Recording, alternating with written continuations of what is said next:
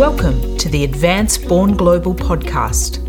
I'm Johanna Pittman, CEO of Advance, the non profit organisation that shines a spotlight on the impact of outstanding global Australians. In this podcast series, we meet all 34 game changers recognised in the 2022 Global Australian Awards. These inspiring game changers generously share the story of their international career journey with us, the highlights and challenges, and what motivates them in their work. I hope you enjoy getting to know these inspiring game changers. In this episode, you will meet Frances Voon, who was awarded the Social Impact Award in the 2022 Global Australian Awards. I was moved by how clearly Frances articulates the challenges to ensuring rights for refugees and the enormous call to action she shares to reshape refugee policy. This is an important conversation for all Australians to hear. Joining me on this interview is Kathy Campbell, the producer of the Global Australian Awards.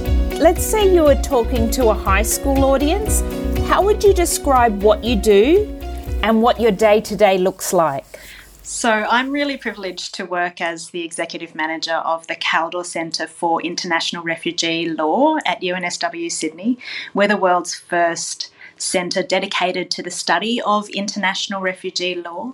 And we work to promote lawful, sustainable, and humane responses to people who are forced from their homes in Australia, in our region, and around the world. And part of the issue that we work to address is that so often the public discussion of refugee issues is really dominated by misinformation and very shallow political rhetoric. But that's really not likely to foster good solutions to displacement. And so at the Kaldor Centre, we do the deep thinking that's needed to unlock those solutions. And really importantly, we translate that deep thinking in a way that's really accessible and meaningful to the people who need it, whether that be policymakers, journalists, lawyers, the general public, students. Um, and in so doing, we're trying to encourage a better, more evidence based response to people who need safety. Frances, so what might your day to day look like? Um, I know every day is different, but what might a, a day in the life of Frances look like? Well, we our work spans a huge range of um, things.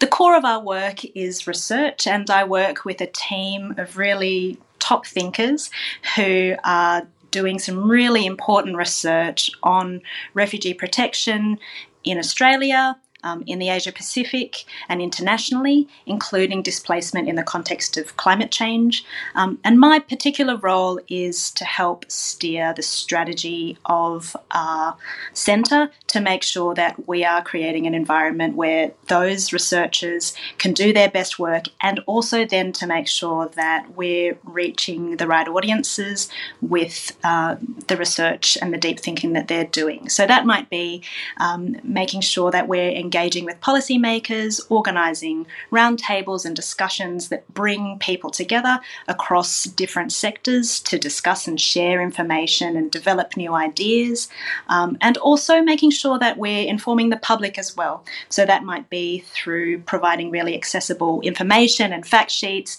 or it might be through uh, more um, storytelling and um, more creative ways of getting fact based, reliable information across to people about refugee issues. And for you, was this always your goal? Did you always expect to end up working in this space around refugees and the fu- and care of refugees? I've always been driven by a sense that we're here to make the world a better, fairer place than we found it and really committed to the idea that everybody should be treated with dignity and everybody should have the opportunity to thrive. And when I came to Sydney to study law at UNSW in the early 2000s, we were really encouraged to think about those on whom the law bears most harshly. And at that time, and still today, there can be no doubt at all that refugees are amongst that group. So, ever since I've been a student, I've really been taken by that mission of trying to promote justice and inclusion for people who've been forced from their homes. And that's taken me all around the world. I've been so lucky to work on that in a range of different capacities, including, you know, at the front lines, working together with refugee communities to provide assistance to people who've been displaced, to working at the policy level with international organisations, and now in research. And I think those different uh, experiences have really helped me to see the value of each of those different perspectives and the real magic in bringing them together to exchange and and speak to each other and engage in dialogue to unlock greater insights about how we can uh, respond in a more humane and sustainable way to refugees. It's such a, um, as you mentioned, since the early 2000s and still today, um, still so much work needing to be done there. Can you give us a sense of what the challenges are in your role and how you how you get through them on a day-to-day basis? I think I'm really mindful of how lucky I am to live in a situation where I enjoy peace and enormous opportunity, and that that is simply by accident of where I was born. And so I really feel that I've got an obligation to use the opportunities that are available to me to try and make those opportunities to thrive available to others. Um, and I think as well, hope is so important. I think it's it's so important to be able to be optimistic and you know, as Martin Luther King Jr. said, you know, the arc of the moral universe is long, but it bends towards justice. And I believe that. And I also believe that it only bends towards justice because people make it. And so I really feel that um, it's important to apply myself to that every day. And that's part of what helps me to keep going. And you've, I know we I know you, um, you've still got a lot of career ahead of you. And so we haven't, you know, we haven't seen everything yet at all from Frances Voon. But what are some of the highlights for you up until this point that you could share with us? There's some highlights of your career. I've been so fortunate to work in uh, so many different countries around the world. Um, so far, my work's taken me to Bangladesh, to Jordan, South Sudan, Switzerland, and, and back here in Australia. Um, it's been such a privilege to work with such a diverse range of people, all of whom are united by a commitment to trying to make a difference in this space.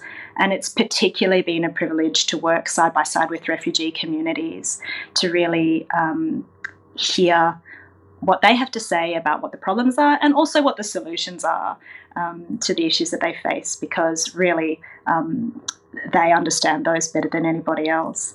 Um, I think you know sometimes when we're working in this space, it's easy to feel overwhelmed by how big and complex the challenges are. And I think that's the case not only for people working in, in refugee issues, but anyone who's working to advance social change, really.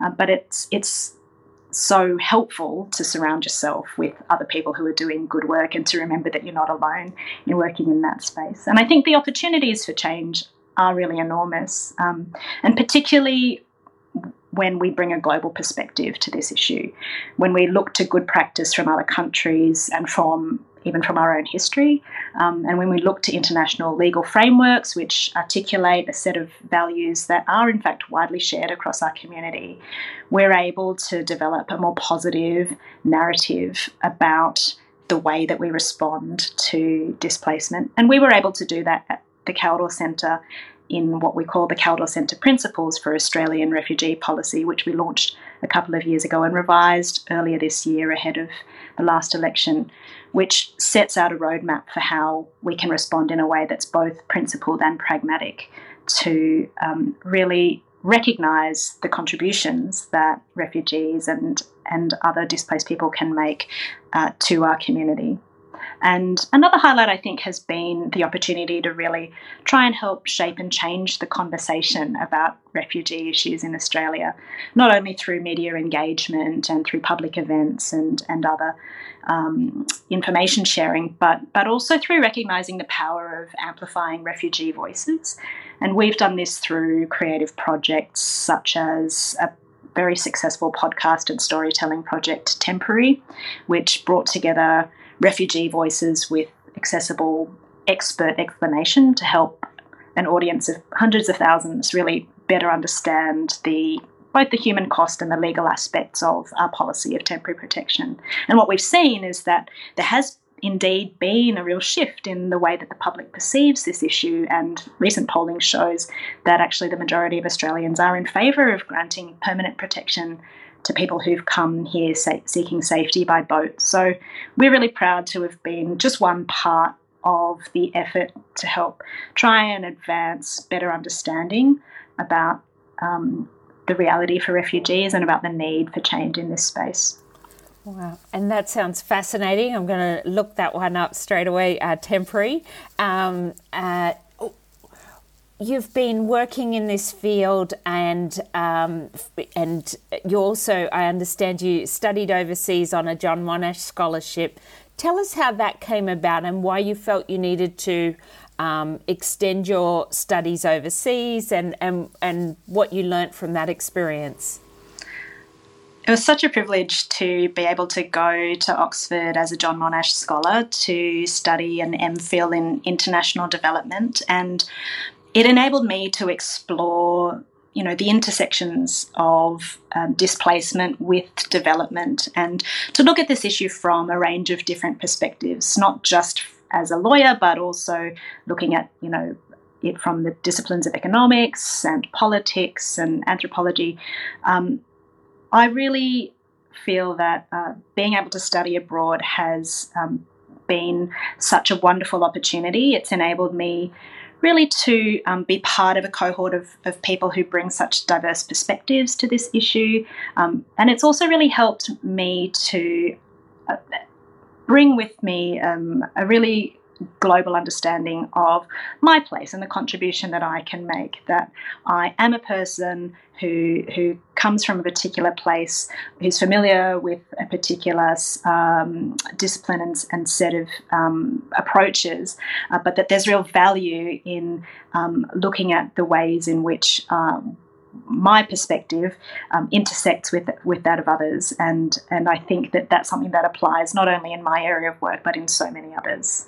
Well, uh, the each year the social impact category of the um, of the Global Australian Awards is hotly contested. I think there's just so many wonderful Australians that are um, really uh, trailblazers in this space and, and taking on those key leadership roles uh, overseas in, in big organisations, small organisations, starting their own organisations and having that impact. I wanted to share with you that uh, the judges re- uh, saw all the different uh, individuals nominated to, for this, but they selected you as the winner for this award this year. Oh my goodness. That's incredible. I'm really just absolutely surprised and delighted. Congratulations. Thank you so much. what does it mean to you to be recognised for your work in this space by um, by and and recognised amongst your peers working internationally on on social impact issues? It's such an incredible honour to be recognised in these awards in this way, and I really take my hat off to all the many uh, other people in, working in this space um, who are doing incredible work. Um, and I really am only here because of the amazing people who I've been able to work with. Uh, displaced communities and colleagues in Bangladesh, in Jordan, in South Sudan, Switzerland, here in Australia, um, and also family, friends, mentors. Um, I've learnt so much from all of these people. And so I really feel that I stand on the shoulders of giants. And, and so while this award recognises global Australians doing work in the social impact space. I think I'd really like to consider this a shared honour. I I don't think that we can advance social impact on our own. Really, it is a work of collaboration and partnership, and so I really, um, really want to acknowledge um, the the work uh, of people who have come alongside me on this journey. And and for those that are inspired, and I know there'll be so many people inspired by your journey. What advice would you have for someone perhaps going in early in their law degree or in high school thinking about going into um, a field for social justice and, and thinking about the rights of others? Um, what advice would you have for them early in their career? I think you can be a force for social justice in so many different ways. And I think it's important to recognize you don't have to be a humanitarian worker or a refugee lawyer uh, to stand on the side of people who've been forced from their homes. Being a good ally to refugees starts with listening, listening to what people who are affected by displacement have to say about their experiences, about their problems, and about the solutions that they see to those problems. Having empathy while we're listening to those, and then really just looking to see what are the opportunities, resources, and skills that I have that I can apply. And there are myriad ways that uh, that that that can happen. Um, and what is right for you will be different to what was right for me. Um, but that really, um, all of us can be an ally to refugees regardless of what it is that we do for a living. Thank you, Frances. That's all my questions. Uh, Kathy, did I miss anything? No, I don't think you've missed anything, but I do have a question. I'm really interested. Um, you mentioned earlier about other countries and, and collaboration. I'm interested. Uh, is there who who would be the countries that you look to that we can learn from in terms of their their policies? There's really a lot to be learned from many different countries. Uh, on um, in terms of how we can better respond to refugees. And I think one thing that's worth knowing is that the vast majority of refugees are actually hosted by developing countries. Um, so really the m- most people who flee go to a neighbouring country and they they remain there you know in the in the regions where they've uh, where they've fled and so I think we've got a lot to learn in that sense in terms of hospitality welcome and and um, really openness towards providing protection and asylum to people who need it. Um, but there are so many other countries um, that are really uh, responding in ways that are both creative and, and open. And I think there's also lessons to be learned from Australia's own history. We actually have a proud history of responding to people um, in need of protection with welcome, and um, that is a, um, a legacy that we can draw on. Um, you know, Australia is known actually as a country that has historically punched above our weight uh, internationally that has been a really creative and proactive international citizen. And I think that that is um, something that we can really draw on, not only in responding to refugee issues, but across the range um, of, of global challenges that, that we're facing today. That's, that's so. Um so important to keep in mind the thought that of developing countries being the host for most for so many refugees and what we can learn mm. from them. Yeah, no, I think it's when we take a really narrow parochial perspective, um, we really misunderstand the scope and nature of the challenge we're looking at. Um, you know, you you cannot uh, effectively respond to displacement unilaterally. You have to see it as a global citizen, as a shared global responsibility, and that's the only way we're going to find solutions. Um, so I really think that, you know, when we, we make that shift, we open up a whole realm of, of uh, much more constructive approaches to not only to refugee issues, but really, as I say, to a range of different global challenges. Is there anything else um, you wish every person, let's say, joining the new parliament knew about refugees, that you wish they could sort of keep in mind when they're making decisions or, or something like that?